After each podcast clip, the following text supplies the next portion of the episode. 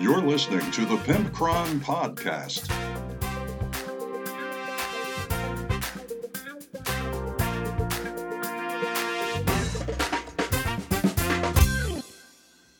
Well, good morning, good evening, wherever you are across the world, yada yada. This is the Pimpcron. This is the Pimpcron Warhammer podcast.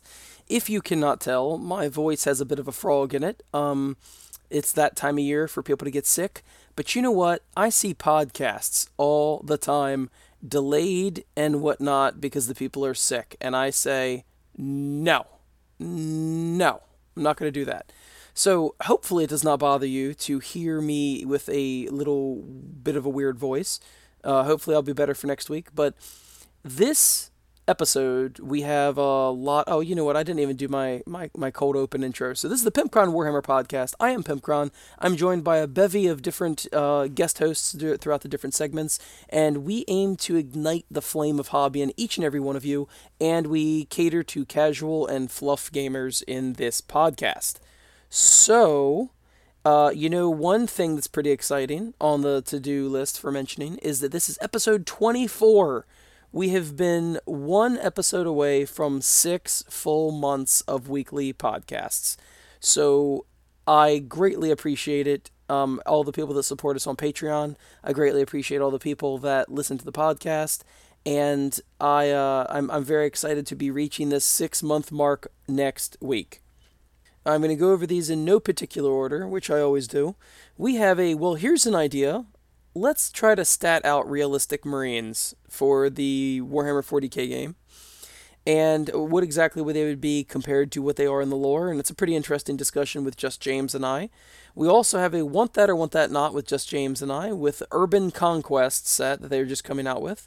We also have a Tesseract mailbox where we talk about people um, suggesting we have a hobby segment, talking about the games we've been playing or the things we've been working on, that sort of thing. And we also have a Let's Get Brutal with the Pimpcron discussing the game design in the background of why and how I designed the points for brutality and why exactly we have a no points version if you want to play with no points, and how we uh, aim to balance that. And I believe it's very balanced. And of course, it's not just take whatever the hell you want and put it on the table. That's that's GW's way. That is not my way, because game balance is paramount to me. Um, but enough GW shit talking, and uh, that's what we discuss in the Get Brutal with the Pimpcron. Finally, we have the real talk with the Pimpcron, and we discuss hobby gripes with McStorman. And that's always fun when McStorman is on the board with us.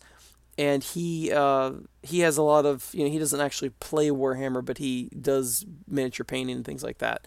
So we have different just gripes about how people act or what people do that drive us up the wall, and that's always fun. So occasionally we like to give an old shout out to one of our Patreon patrons.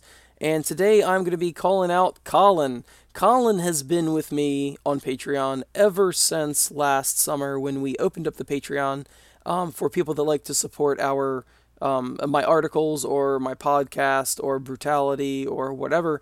And he has been with me the entire time. I do not know him personally, so I will make up a bunch of shit. Colin is he was actually Mr. America twice back in 97 and 98 and um, he was briefly married to um, Charlize Theron in the early 2000s, I think he was, and he was at one point he was actually um, the tag team champion in the WWE with Kane, which I have always been a big. Uh, they were called um, Kala Kane, is what they were called, and I was always been a big fan of them. Um, if I ever meet Colin, I'll, I'll get his autograph. Um, other than that, Colin is a paragon of humanity, and he gives all of his paychecks to charity. He's actually currently starving to death because he gives all of his money to charity, whatever he doesn't support us on Patreon with. So, I've rambled enough. Thank you, Colin. Thank you, everybody that support us on Patreon. And uh, that keeps us going. It keeps the, you know, it keeps the lights on on the old podcast, as they say. It um, so far we've been able to buy a nice boom mic, and we've been able to buy a mixer. It's a small mixer, but it's still a mixer. And hopefully our audio quality will be getting better and better as time goes on. Hopefully it's a stark contrast between episode 1, Wife's Perspective of 40K, and episode 24, where Pimpcron has kind of a cold and a throat thing going on, and I hope it's not contagious over the airwaves. Anywho, thank you all for your support, and let's do this thing. Let's open the Tesseract mailbox. Welcome to the section of the show where we discuss fan mail or fan voicemail or fan uh, dick pics sent to us via. No, I'm kidding. Don't don't send us a picture of your genitalia. Um, so today I have two different messages that we have gotten over the past couple months, and we're always getting different segment suggestions for the podcast, and these both come from two separate sources. Uh, one is actually the Facebook page, and one is actually the email, which would be facebook.com slash pimpcron and pimpcron at gmail.com. I'll read them in no particular order because I do not recall when uh, I got them in relation to each other.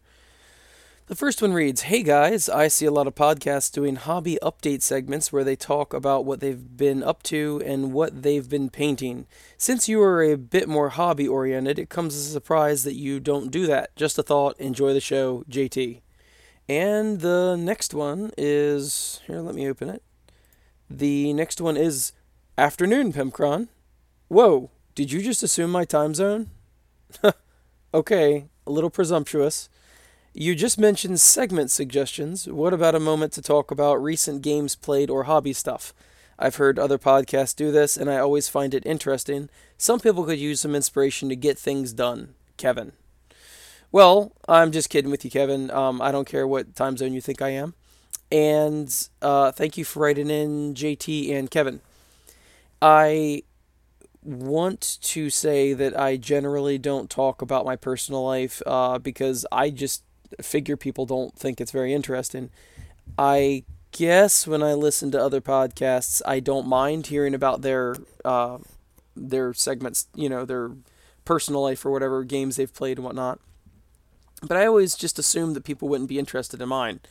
I don't plan on making this any some uh, sort of segment anytime soon, but maybe I will add it just to the the beginning of each episode if I have anything interesting to talk about. Although I don't like to delay the podcast getting on with itself.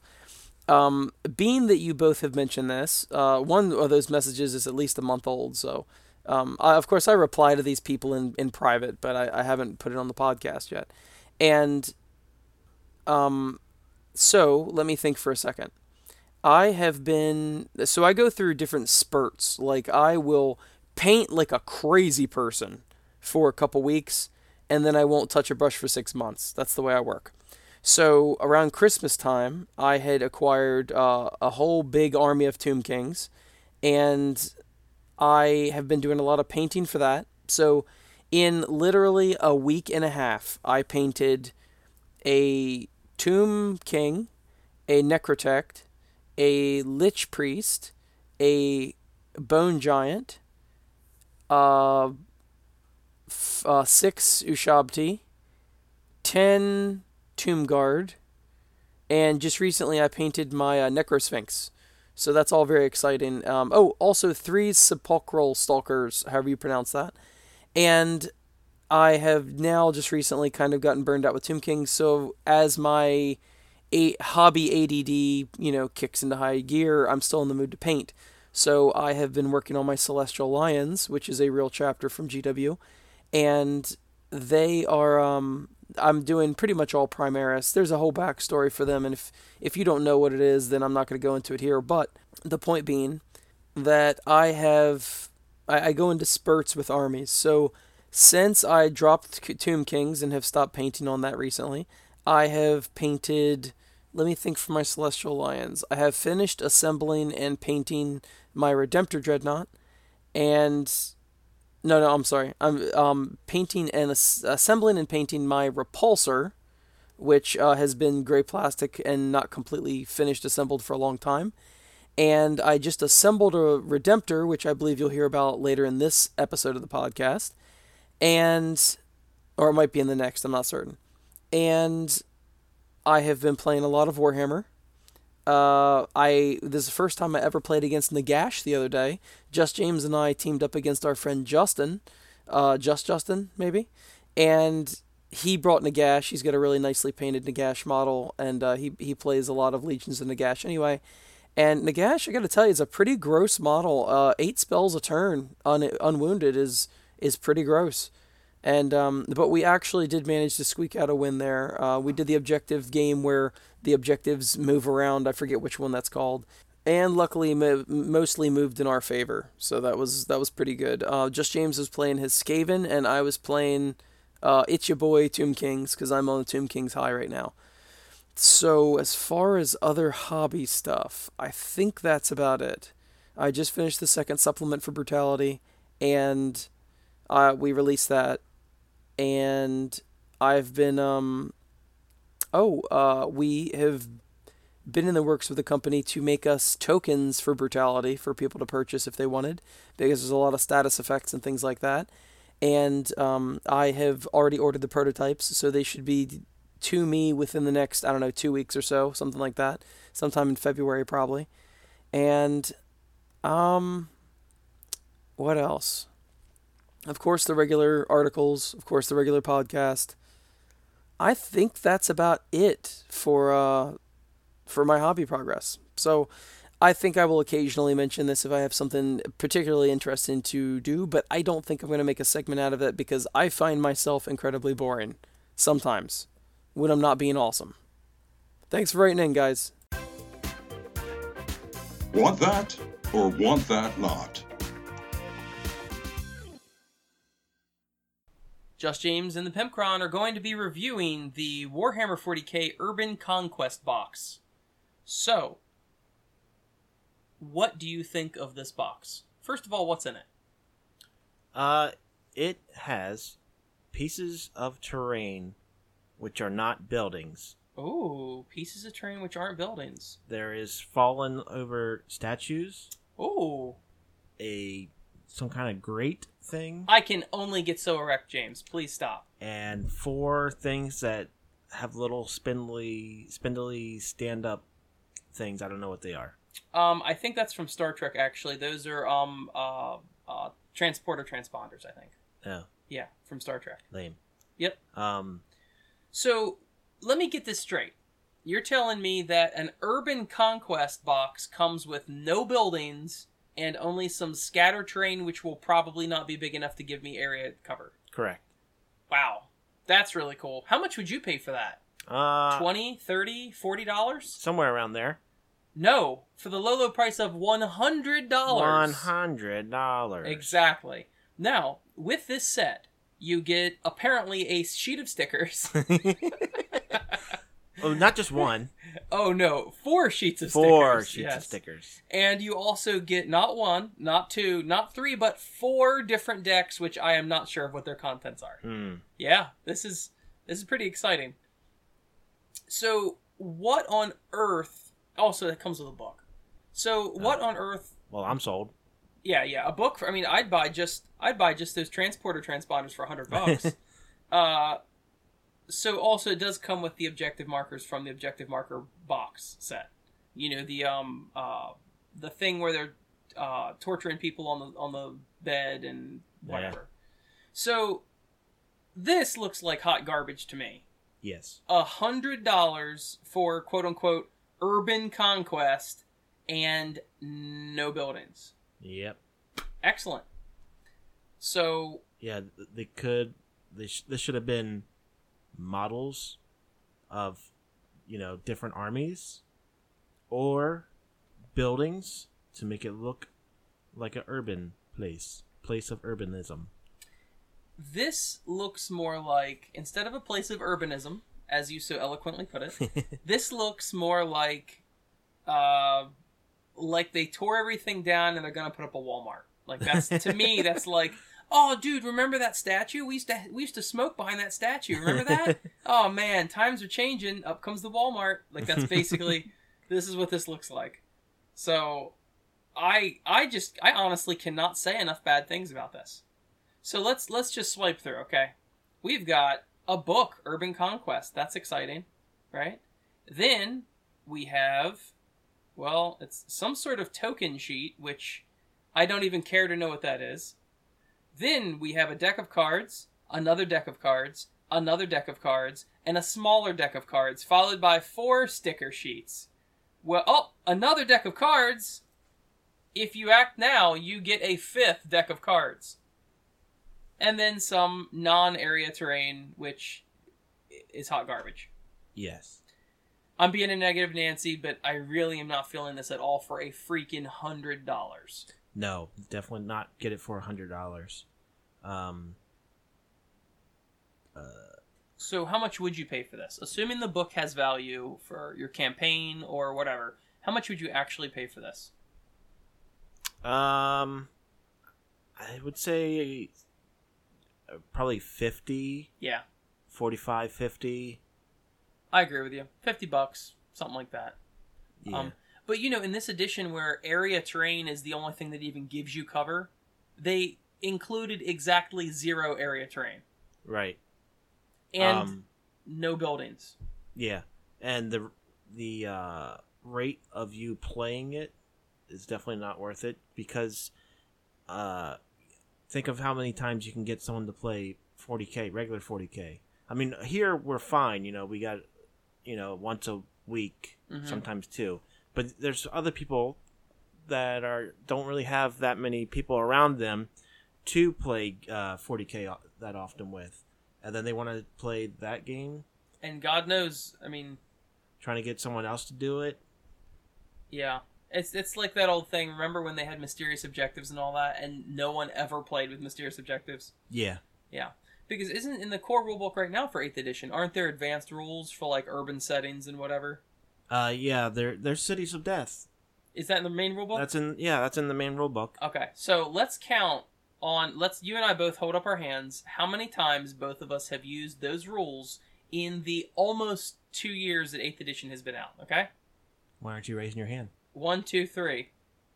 I've got no fingers up, do you? No. Wow, that's neat. So I'm definitely going to pay hundred dollars for this. I know I'm coming off really bitter, but this just seems like stupid. Especially since the the uh, basic rule book was 60. Yeah, I mean, of course it's for this uh, the terrain is why it's costing that high. honestly, I don't know why the train's in there because if it's not going to give you a benefit on the field, right?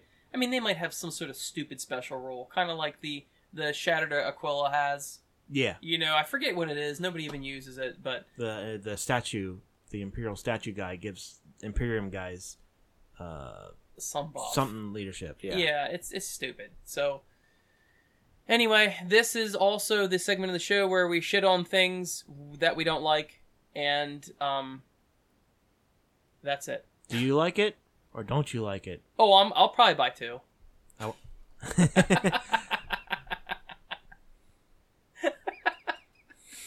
I caught you off guard there, didn't I? yeah, I- well, I was talking to the viewers. Oh, okay. the viewers, the people that are viewing this podcast and not listening to it. Yeah. Uh. So anyway, yeah, I'm definitely uh, uh, uh want that not. How about you? Uh, want that. Not. Mind blown. Now, here's an idea.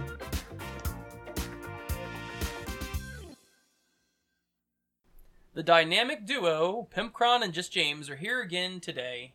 Hello, Mr. Just James. Hello. All right. You always sound so excited to be here. I'm super excited. so today we wanted to discuss how could they make Space Marines fit the lore in the game. Does that sentence make any sense? so, so, how could they change the stats of Space Marines and the points, etc., to make them feel like they do in the narrative stories that they write? So, how do they treat Space Marines in the lore, in the background? uh, they're pretty much like walking tanks. Mm-hmm. They can take a lot of punishment and and dish it out as well. Mm-hmm. Um, everybody should be afraid of them because they're giants. Um, and they're really tough, like tanks. They're like freaking awesome. Like, Yeah. you know, I mean, I know it was just a video game, like but, Popeye's chicken. but what? Someone, someone comment about that reference. Okay. Um, that one went over my head. I don't get that one. But uh, you know, like in the Space Marine game, you're one Space Marine. You kill like what 500 and some orcs. Yeah. Like, Yeah, damn. The least they could have done was give him Terminator armor if they're gonna do that. You know, Yeah. and act like. So Space Marines in the stories, because I've I've read multiple books. I know you have too, and heard the audio stories and all that. And one Space Marine is he's the gift that keeps on giving. Like he gets his arm cut off and doesn't care, and and you know he's massive and he crushes people's throats just with his fist, and he's Yep. you know falling. One story, uh, I think it was Space Wolves. It was an audio story we were we were listening to, um, with Orc Dave, and uh, it was on a road trip. And the Space Marine, I think it was a Space Wolf, was fighting Dark Eldar, and he was on one of their raiders yeah. and he's taking on like this whole 10 man squad Some old bullshit right here. yeah yeah and he's just he's just beating the crap out of them and then he ends up getting knocked off the raider if i remember correctly and falls onto another raider or something like Uh, that yeah, and then f- kills all them and i'm like one space marine yeah. Yeah. The the Dark Eldar would have ate him alive. uh splinter racks motherfucker Yeah, witches. yeah so i mean come on with his one wound and his toughness four big whoop-de-doo Yeah, we've got a six of feel no pain take that suck it. So, what do you think they could do to make Space Marines feel more like they do in the lore? Like, because you know, I think that Primaris are a good in they're a step in the right direction, right? right. I mean, two wounds and all that, but um, Uh, it's pr- pretty much it's Adeptus Custodes. That's pretty much what the Space Marines should be. yeah, I guess you're right. And what are they? Two wounds, three wounds? They're three wounds: toughness five, two up save, Okay, five up invul, and so that basically does four up if they're all if it's one detachment. So that does basically feel like the way that Space Marines should be ran. And how many points are they roughly? Uh, thirty, I think it was. Thirty each, yeah. Yeah, Um, do they hit on threes? they hit on twos.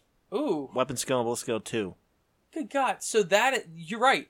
I, I didn't expect to come to a conclusion this quickly, but custodes seem like they're the thing. Yeah, So, uh, because actually, I was gonna say, you know, toughness five is not quite enough to make them act like they do in the lore. I mean, toughness five is a good is a good step, and I think Primaris having two wounds is a good step. But I would at least say toughness five, two wounds for sure, and then some sort of invuln or maybe some sort of feel no pain. You know, they have all these organs. yeah. They have what two hearts? Yeah, and don't doesn't their blood coagulate quickly? It's got like uh, blood stop. Uh, I think so. Yeah, and they can They um, spit acid. Yeah, they spit acid. When is the last time Space Marines spat acid? You know? Yeah, that, yeah, that's what they should have in uh, uh, close combat. You know, the, if you're modeled with your helmet off, you get like you could do mortal wounds on a six or something like that. or you have like a three inch pistol. it's, it's called acid spit. Uh, yeah, and one's called Hakalugi, and you do the three mortal wounds. But only one per five people. Yes, Yeah. yes, the sergeant can do it. Not everyone has like a sinus infection, so they can't. Yeah, So and it gets it gets worse when you're fighting Nurgle. Yeah.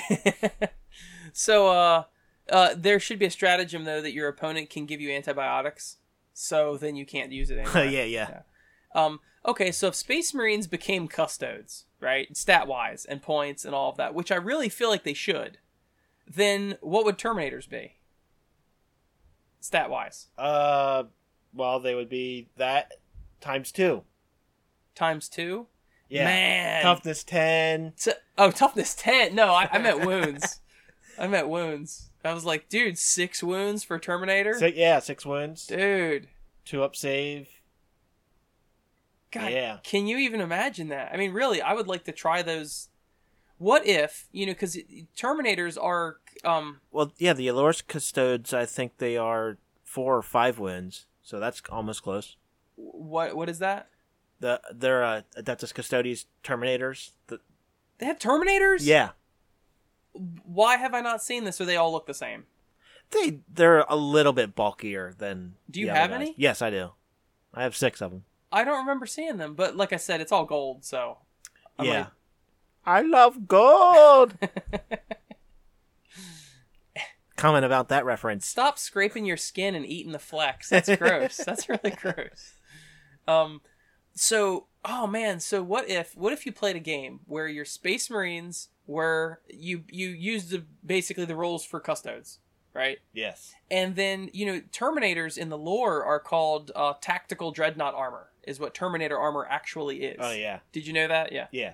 So, if it's tactical dreadnought armor, shouldn't they be statted and pointed out to be basically what we use a dreadnought as right now?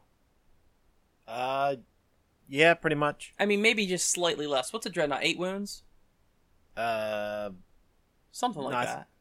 Are they 10? somewhere between eight and ten. Okay, so I mean, maybe not eight or ten wounds for the Terminator because it is you know smaller and whatnot. But what if you did do like um the Custodes Terminators? Were there only extra wound? Is all, all that is? Um, yeah, because you can't go higher than a two up save. Yeah. So did they have a better invuln or something? No. Okay, well, I like the idea better to have Terminators being like mini dreadnoughts because they're supposed to be. Yes. So the dreadnought stats, I think, are a little much. To have ten wounds on a Terminator seems a bit much. What toughness six, seven? Uh, toughness seven. Yeah, tough to seven. That seems a bit much. But um, I wonder if you played a game, it would it would feel pretty badass though. Although the difference between toughness six and seven isn't much. You know, well, actually, yeah, you're right. Yeah, you're right. Um, are, are the Terminators for Custodes? Are they toughness six? No, they're toughness five. Okay, so what if we did this?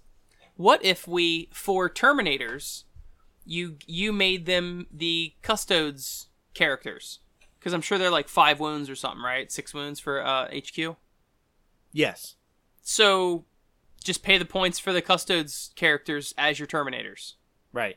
So then they would feel like real, you know, like they should, like real beefy and whatnot. Yeah, going out by themselves. Yeah. So that I would actually like to play a game of that where you actually pay custodes points for all your space marines. You'd have very little on the board, and then you pay for the custodes heroes to be your terminators.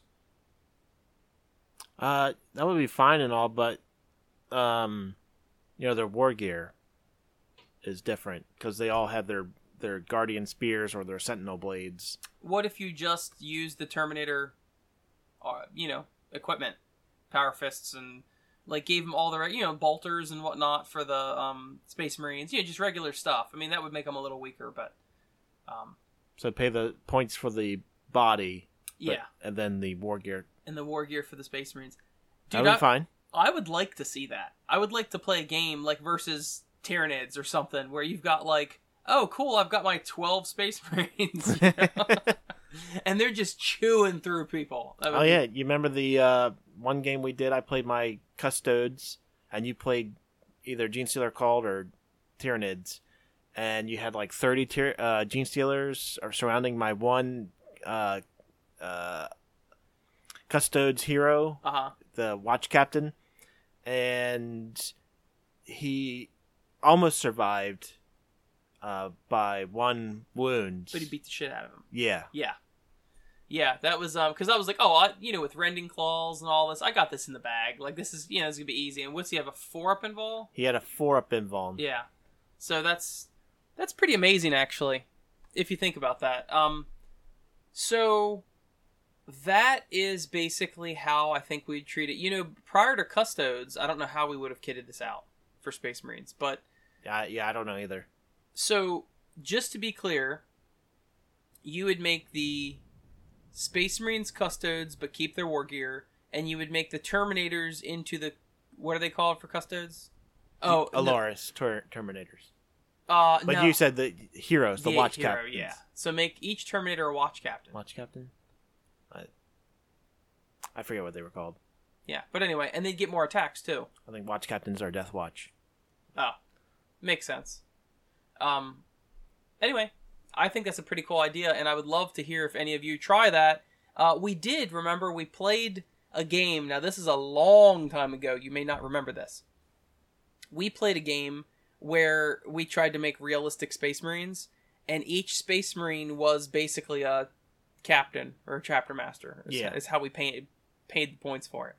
I don't remember how the battle went or any of that, but we really wanted to try a realistic quote unquote Space Marine. Um, aren't they called like movie Marines? I think they're people have been calling them.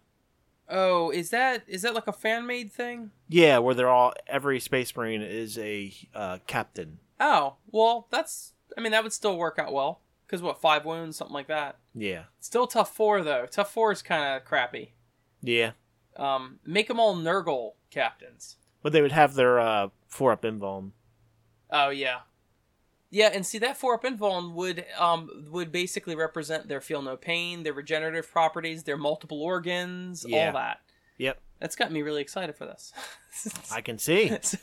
oh, I better sit down. All right. anyway, thanks for being on with me, uh, Just James. No problem. And we are here to fix the Space Marine problem. Hey, listen up. I've got a secret. Uh, it's about the Patreon. Okay. I have started releasing exclusive missions and eventually campaign trees and maps for my patrons on a monthly basis. That's right. And eventually we're going to have a publication where we collect all of those together and the the patrons will have a free access to the PDFs and get discounts on the paperback and whatnot. So I just wanted to pass that along. Uh, I know you've never ever heard me mention Patreon before, but if you love freedom and you love America, and even if you don't love those two things, go to patreon.com slash pimpcron. I, you know what? I can't even say my own name. Slash pimpcron and uh, support whatever causes are dear to you by supporting me. Now it's time for Real Talk with Pimp Cron. Today I am joined by Mick Storman. Say hello to the folks, Mick Storman. Hola. Yes, for all of our Espanol listeners. There's a lot. There could be. Hola. Mm-hmm. And uh, you know, I was looking at our. Uh, this is a little off topic, but I was looking at the geography of our listeners, Mm-hmm, mm-hmm. and we apparently have 17 listeners in Brazil. Oh wow. So now, my understanding is that they don't actually speak Spanish; they have a Brazilian version of, of language. But, um, hey, that's that's kind of Spanish. Yeah, yeah. It's, Huh. it's the same ballpark. I, It's I more guess. Spanish than Canadian. Yeah. Oh yeah. For sure, for sure. Yeah, those Canadians is- they speak in Spanish. Don't don't send us hate mail, people, please. I don't. I don't know. There's. And it- I'm sure someone out there offended by that, but and if you do, send it to us in Espanol. yes, So, and we will can't translate it, but we'll assume it's positive and wonderful feedback. and I'll read it. Yeah. I'll read it. I don't care. Biblioteca. Well, Yeah. Spanish. That, that's Spanish, yeah.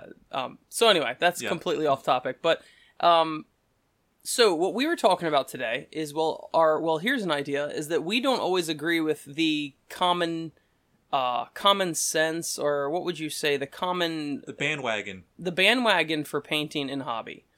So, what specifically is something that really irks you in the hobby? Okay, well, I'm, I'm super new. I'm sure in other podcasts you listen to know that I'm new to the hobby, and I, I watch a lot of videos online, just different painting techniques Like and how people do or- things. Oh, oh. well, yeah, I gotta get my you know skill up okay. when it comes to painting. The wrist strength, is. yeah. Well, anyway, one thing that irritates me is that it seems like every video it says you have to thin your paints. And it's almost insulting because a lot of the videos they say only amateurs don't thin their paints. Uh huh. And I, I I don't, I'm an amateur. I could claim that. That's fine. Call me an amateur. But I got a lot of friends that paint. They don't thin their paints at all, and they're really good, like high quality paint. They paint their miniatures with high quality. Uh huh. So why is this big stigma about you have to thin your paints, and if you do do not thin your paints, you're just some schmuck? I I don't know. I'm actually in the same opinion that you are on it because I don't thin my paints a lot. Now, occasionally, if I open up my pot of paint and it's get, like getting thick, like it's drying out, you add a, a drop or two of water and shake it up. It's no big deal. Mm-hmm. Yeah. But as far as actually thinning my paints every time I paint, there's no way I never ever do I just that. don't understand. Like, there's a lot of videos where, and everyone's on the same bandwagon too. Uh huh. Like, I just don't understand because I painted myself and it looks fine, not th- uh, not thinned out. Uh-huh. What I do, I, I just I barely put my brush into the paint, like barely dip it, Uh huh. and it's not thick. It doesn't hide details. Like say, it's always going to hide the details if you don't thin your paints. And I never had that problem yet. So I don't get it where they say they say where you have to. Thin. I just don't. And the the stupid thing too is it's like the go to phrase. Uh, you know, like when people try to sound smart Mm-hmm. and they have like the same catchphrases. They always say the same thing, whether it's about politics or whatever. They Yep. always have the same catchphrase. And um, so it's the same thing with this. Like I see people post their pictures of models they painted, Yeah. and the model looks perfectly fine. There's nothing wrong with it, and like five out of ten of the comments are thin your paints. I'm Yeah, like what the hell? I, I, I, I just, it's, it's such like a backhand insult. It just I don't. It's not. I don't know. I don't get it. I just maybe I like I'm still new to this, but I've been painting for a long time, and I'm in no way a professional. Um, I just paint to tabletop standard, Mm-hmm. you know. and But it looks really good. That's, that's the same. But people's oh you got to thin your paints. You got to or or the, a meteor is going to come down your house and kill you. I mean that's how they, they talk on some of these videos. and also, what's the point of two thin paint, uh, thin coats, right? Uh-huh. Instead of just one regular coat. And I'm not talking a thick coat. I'm Yeah. just talking a regular coat. Yeah. I don't. Be very liberal with the paintbrush, not you know the paint and stuff like that. Yeah, and of course you're not gobbing the paint on. That's Yeah. that would be stupid. We're not five year olds. But everybody's oh thin your paints, thin your pants, and I, I've never I, understood that. I, I know. I just I don't. I mean, I watched a lot. There's so many videos online, and every one of them says you have to, like almost like it's against the law.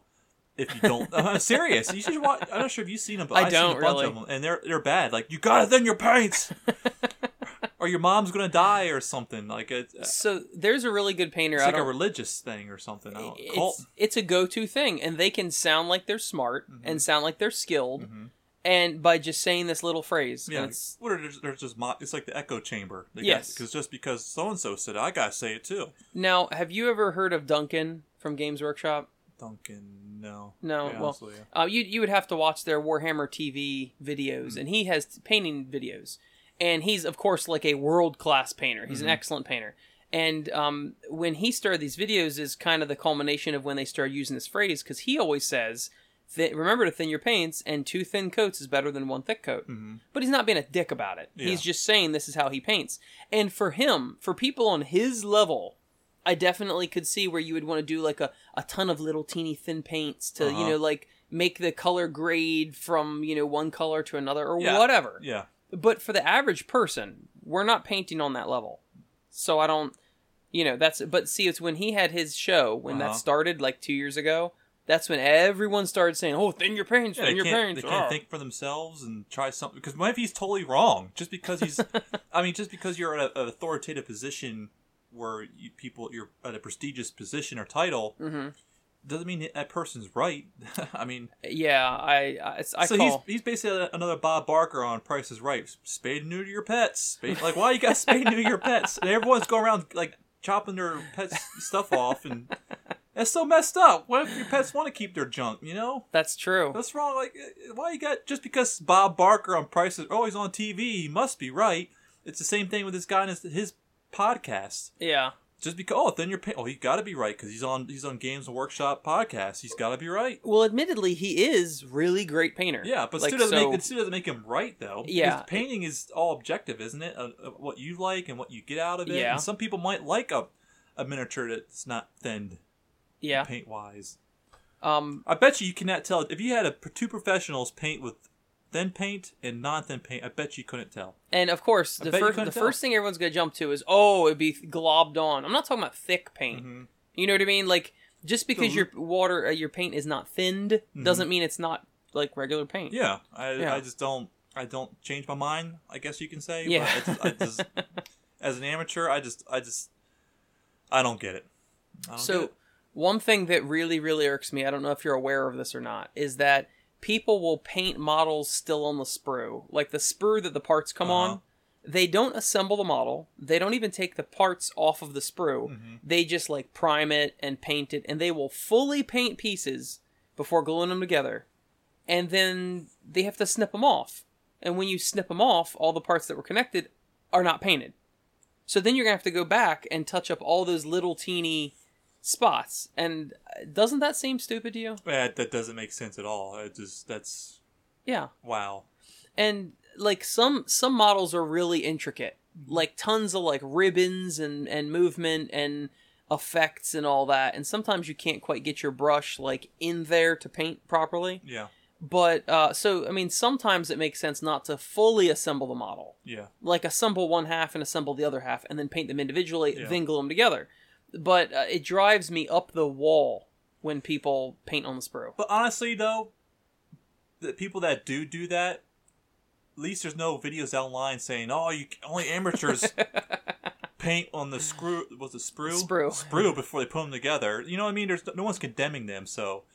well i mean, am uh, well, you are a little bit, but but you know, you're like one video. I've never seen any video where they're knocking people that do that. So at least they're cool, doing it whatever, whatever makes you happy, fine.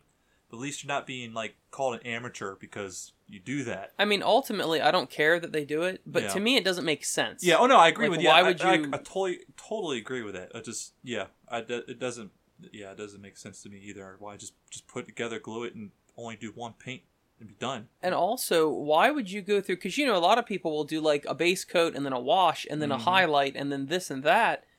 But then you're gonna have to do all those steps to these little, Little unpainted pieces. spots. Like I don't understand. especially if you're you're painting a miniature where you want to have really good shadow on one part of the armor and not shadow on the other. Uh-huh. And then if you don't do it right, you put it together and it's not going to look right. The shadow effect is going to be You don't know how it's all relative to each other. yeah, it's, yeah, it's, when it's it's not. mhm. So I don't think it's unless you, unless you're really good at. it. I mean, if it works for you, fine. I'm not this not I'm not knocking that either. I just but I, I don't get it. What's your opinion on priming models before you paint them? priming. Uh, uh I, I, well, to be honest with you, I've only, I've only primed and painted. I haven't done anything. I never did anything else, so I couldn't tell you the Oh. difference between the two. To be honest with you, I, I've always primed before I painted. So the idea behind priming it, Mhm. supposedly, is that the prime paint will stick to the model Mhm. better than your brush-on paint. Mm-hmm. So then you do that. But um, I see a lot of people online that don't prime their models. Mhm. Matter of fact, someone from our store doesn't prime their models; he just paints on I know them. the plastic ones you don't need to prime. Plastic, they even say plastic you could just paint. That's what they say. I don't. I don't know. I've always been leery to try it because I Yeah. always felt like the paint would come off easy. Yeah. like it would chip off or whatever.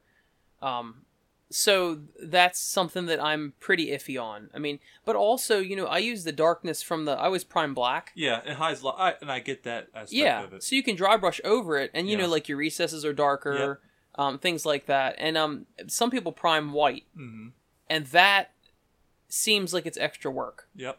because okay, so if you're gonna prime, I could see if you're doing like light colors, you Mhm. prime white, hmm but if you're doing dark colors, so you're gonna pr- prime the whole model white, and then you're gonna have to like, let's say he's got a blue shirt, Yeah. right, and it's got you know like um like folds and ripples. It's a regular shirt. Yeah.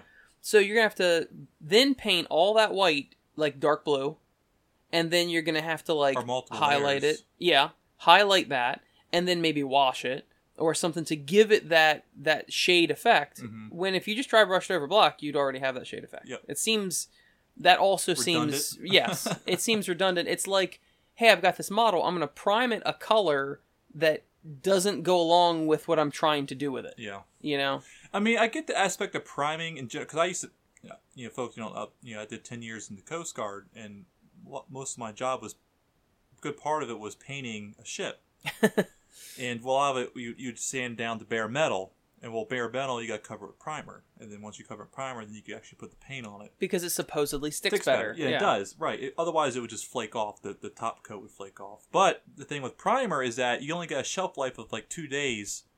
If you don't paint in those two days, say you, you prime the miniature and it sat for a while, it's, it doesn't stick as well as though if you did it right off the way because primer has a shelf life. Really? But if you do wait after a couple of days, you're technically supposed to rough up the primer, make it rough so that and then clean it, and then your paint will stick to it really well. And I know some people, even when I was in, when I was in the Coast Guard, some old crusty chiefs would would prime, and it's and it's too fret. Uh, you know, after it dries, they would still sand it, just give a rough effect, and then Uh-huh. they'll paint over top of it. And they swore up and down that that paint will stick on for a couple years before coming off. huh. So Now I wonder if that's applicable to miniatures or not, because you know miniatures don't get the rubbing and the and the yeah, it's hard to sand sand something like that. yeah. But another thing, another technique I learned, um, and a lot of old timers swore by, is when they um, th- they would pull their boats out of the water, they would sand sand the bottom or whatever down to bare metal, prime it, and then paint it, and then it, well, even when the paint's still wet, they would, they would dip their boat back in the water, What? and that would seal, give a really good seal on the boat. And people do it to this day um, down in Crisfield, and they swear by it. That So- seems odd. Yeah, I'd be interested to try it one day too. If anyone wants to try it, take a miniature, prime it, paint it, and just dip it in water, and or at least prime it and dip it in water and see if it really holds. Um, That's interesting. Well- I wonder if it's the same. Is that acrylic paint on those boats? I, I don't. Well, no, I'm sure it's, it's like epoxy or it's some of I it's some of it's a mixture.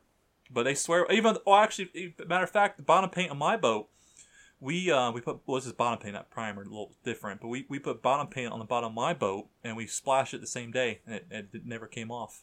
That's interesting. So it'd be interesting to try it with a miniature. Um, 'cause you know, you might discover something new. It might be a really make because they people swear it hardens it up even better, and I don't know. That would be interesting to prime a model, wait till it's not quite dry, Just and then dip it. Yeah, Yep, and see you- what happens. Then you gotta wait till it dries, and then or then you could paint it or whatever. So If if that did work Mm-hmm. and harden the primer, it might be worth doing on metal models Yeah. because they have a tendency to rub off yeah, more than plastic does. So that's interesting. Well, if anybody uh, happens to try that, let me know. Um, I have had models that I was priming and it starts raining, uh huh. and they get like splashes of Water water, but it didn't seem to do much. But I didn't like like get the whole model. wet. Obviously, Yeah. I take them inside. So, Oh yeah, I got you. um, but I did notice though that the primer didn't wash off. So that's kind of interesting. this it has it, this is a little bit off topic, but has anyone ever put glitter in their paint and then painted the glitter mixed in the paint? That'd be kind of Um, cool. Maybe I had a friend at one point that had um that he painted his whole army with car Uh-huh. the color changing paint. Uh-huh. Oh, and it was cool looking. That's cool. That he said it was kind of a bitch though because that car paint's kind of thick. uh, And um, it's not acrylic. It's it's I guess oil or so whatever. does it change color with the temperature? I assume. N- no, like when you rotate the model. Oh, like oh, it would the go shimmer, from- like a shimmer. Yeah, Oh, like you know, it goes from blue to red or whatever. That'd be cool to do some weapons like that. Yeah, and the army looked really cool. I don't know what he did oh, with it. wow. I But, you um, could do that. Interesting. Yeah, but I'm sure, like he said, the the Was paint like, was a like a spray paint, or is or I guess it's thicker, so it's got to be out of some I sort of think he. I think he brushed it on. Is it, one- it a one part, or is it two parts? I don't know. I never asked him Huh. specifics. I don't know. Look th- it up. So it's what's called color changing paint. Yeah, it's for cars. So whatever that's called, like Huh. chameleon. You know, you walk around yeah, the car. has that shimmer. Yeah, or- and as you look at it from different angles, Mm-hmm. it changes color. And um, that's really cool. Huh. yep. So anyway, we're a little off topic, but um, we're just talking about hobby stuff, so whatever. And uh, do you have anything else to add? No, that's about it. That's it. Okay. Oh, I gotta say, you folks that make those videos and you're insulting people about then your paints, then your paints. It's really annoying and it's getting old. And stop doing it. it just, it just, it's, it's like it's so, it's mean. Like, what if I don't want to thin my paints? Screw you. That's I, I naturally get defensive. I'm like, I, I find myself yelling at the computer. I'm like, well, screw you, buddy. I'm not going to thin my Screw paints you, buddy. just because you Your told me wife no. is like, "Who are you talking to?" I know. you're My kids come in sometimes. Like, what are you doing, Dad? I'm like, I'm, I don't know. "Why Oh, are you punching the I got, computer?" I, I got no life. I'm yelling at this guy telling me to thin my paints, and and I'm like, no, you don't have to thin your paints. so I don't know. Tell me I'm wrong. Please call in, folks. Let us know if you agree, disagree, because I would love to hear your opinion on this too. Am I the only one? Is Scott the only one too? Like, So the phone number is 419 uh, 972 1811. You can also reach us at pimpcron at gmail.com and facebook.com slash pimpcron. And uh, let us know exactly what you think about that. And also let us know if you try the wetting your primer thing. That's kind of interesting. So, all right, that's the that's the end. Toodles. Let's get brutal. Welcome to Let's Get Brutal with the Pimpcron, where we discuss my free rules, use your own models, 28mm skirmish war game with RPG light elements and complete character customization. This segment, I wanted to discuss some of the actual design ideas that I had behind Brutality when I was making it. And one thing that was important to me is that you had a way to play with points and you had a play way to play without points. So I guess some would say that I've been following some of the, the current pattern of some games where they go, you know, oh, you play without points, play with, bring what you want. Um, that's not exactly how I dealt with it. What I wanted to do was um, instead of having, like, for instance, if you play with points, your basic models are one point each. And if you choose to upgrade them, they become 1.5 points each. And of course, you could take a legendary trait, which would be point an, an, an additional half point. And that's how everything is. A hero or monster is three points instead. And that is how everything is pointed out. It's a very simple system. Well, when it comes to playing without points, essentially what you do, instead of just, oh, take whatever you want, which I have never liked that about, uh, let's say, Age of Sigmar, where they, they tried to push that for the first year. And uh, I've never liked that idea because that's entirely unbalanced. But you know what is balanced is the way that we handle um, no points in a game, which would be if you choose not to play with points, then you both agree on a certain model count, let's say five models each, and you agree on whether or not you are taking a monster or hero, and you agree on how many people are being upgraded, and if you are using a legendary trait or not. And essentially, what you're doing there is you're making sure that you're still on the same track. You still have the same power level to your army, but you are not uh, necessarily bringing you know 20 models to his one. And that is how I deal with that. That was one of the key things that I really wanted to do in this game, and um, I still find that most people play with points. I like to play with points too. It really doesn't matter to me either way, but um, it's you have you do have more customization if you're able to um, you know if you want to take two regular guys and uh, or rather three regular guys for a point each, and I want to bring a monster, well that that balances out things pretty well. And the whole idea behind points was also very difficult for me because I wanted the points to be very very simple. Like I just explained, one point for a basic model, a point and a half for an upgraded model, three points for a monster hero, and no matter what you take, if you choose to take one legendary trait, you can only take one that's an additional half point for that model. And that that makes it much much harder for game balance on my end, on the design end. But it was very important to me that we did just do a um, a simple point system. So of course, what I could have done is I could have um, I could have done you know oh this person is okay basic models are ten points but if you upgrade to this class, it's it's you know 15 points, which is equivalent to you know point and a point and a half. But this class is a little better, so we're gonna make this one 18 points to upgrade. And then this legendary trait is only worth five points. This one's worth seven points. That's you know war gear is worth this much, whatever. And that is by far the easier way to do that, if eh, from a game design standpoint, because you don't really have to worry about the actual power balance of all of your units, you will just decide which one is worth more and then start costing it out higher. And of course, if you're GW, you'll constantly tweak those points because you're trying to make it balanced, even though the units themselves are not actually balanced. What makes the uh, the only balancing factor in that is not their ability, not their damage output, not their damage reception, you know, defense, whatever. It's the actual points that you're paying the artificial value for each model. And that is a perfectly fine way to balance things. But then you get a very granular, okay, let's play uh, 55 points. And then this guy's going to be 9 points. This one's going to be 17. This one's going to be blah, blah, blah. And that is not at all how I wanted to do it. So, what I had to do instead was make sure that all of the options, all of the four basic unupgraded classes, are equivalent in their power. So, because they're all cost the same, they're one point each. So, I had to try to make sure that a melee person overall is equivalent to a fast person. And a fast person overall is equivalent to a support or a ranged, etc., etc. And that takes far more playtesting, that takes far more work to try to balance those things.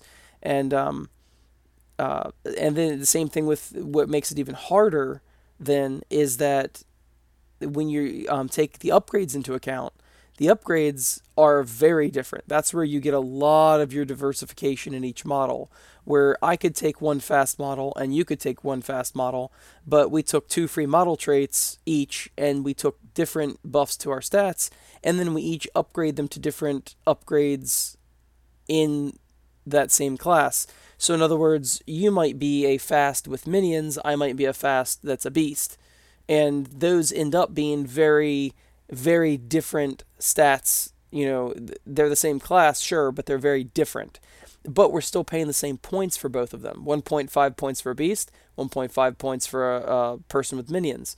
So, like I said, I am very happy that it is um it is balanced in this way, and I, I feel like all of our upgrades in our classes are very balanced after three years of working on it. But it was definitely a hard road to hoe, and clearly I also have, you know, only four classes and four upgrades for each class. So that's, you know, only a, a total of, um, uh, you know, a, a couple things to try to balance versus GW having all these different codexes with all these different units and all this. I mean, geez, that would be a lot.